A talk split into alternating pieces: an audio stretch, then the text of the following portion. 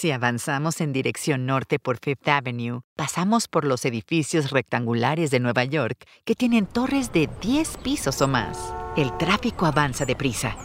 Central Park está a nuestra izquierda. Puede que oigamos peatones hablando o pájaros trinando en lo alto de los árboles.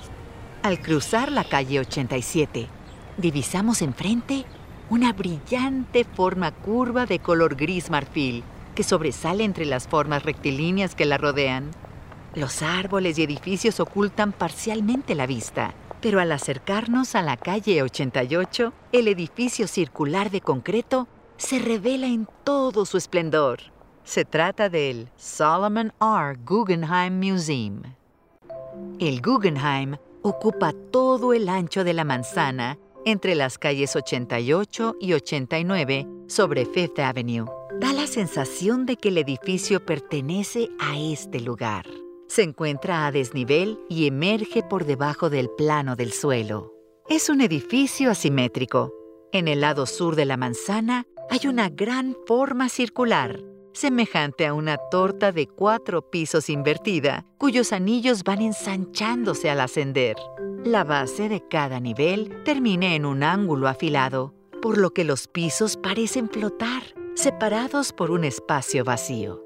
En el lado norte de la manzana hay una forma circular más pequeña, con la mitad de altura que la anterior. La estructura da la impresión general de ser una torre de control de tráfico aéreo y se distingue por sus ventanas en forma de media luna con parteluces oscuros que abarcan todo un nivel. Una forma rectangular separa ese nivel del último piso del edificio, el cual está totalmente rodeado de ventanas. Ambas formas circulares parecen apoyarse sobre un estante profundo y quedar envueltos por una pared de concreto en el segundo piso. También hay algunos elementos verticales que atraviesan y unifican el edificio. Todo el edificio está pintado de un color gris claro, aunque en un día soleado puede parecer un brillante color blanco. La única excepción es un friso que rodea la parte superior del edificio más pequeño, que es de un tono verdoso y está hecho de cobre. Al acercarnos, nuestra sensación de la escala cambia. La estructura parece íntima y contenida, se encuentra distanciada de la calle y da la falsa impresión de ser pequeña al encontrarse rodeada de altos edificios. Sin embargo, las curvas del edificio se extienden hacia nosotros, haciendo suavemente a un lado la red de calles de la ciudad. Al alzar la mirada, la brillante fachada sobresale hacia Fifth Avenue. Las capas redondeadas no son enteramente homogéneas. La superficie de la pintura revela una grilla diagonal en el concreto subyacente. Sombras tenues emergen cuando el sol pega en ciertos ángulos. Al acercarnos al edificio, la acera se ensancha. Hay puestos de vendedores ambulantes aparcados sobre la calle y nos envuelve el aroma de los perritos calientes y los falafel.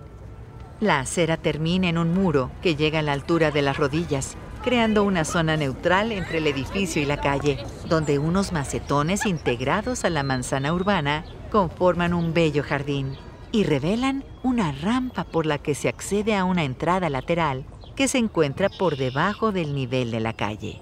Durante todo el año, la gente se sienta a lo largo de este muro para tomar el sol, disfrutar de lo que compran en los puestos de comida o observar el desfile de transeúntes neoyorquinos y visitantes. Al acercarnos a la entrada principal del museo, el muro nos dirige hacia la sombra proyectada por el voladizo.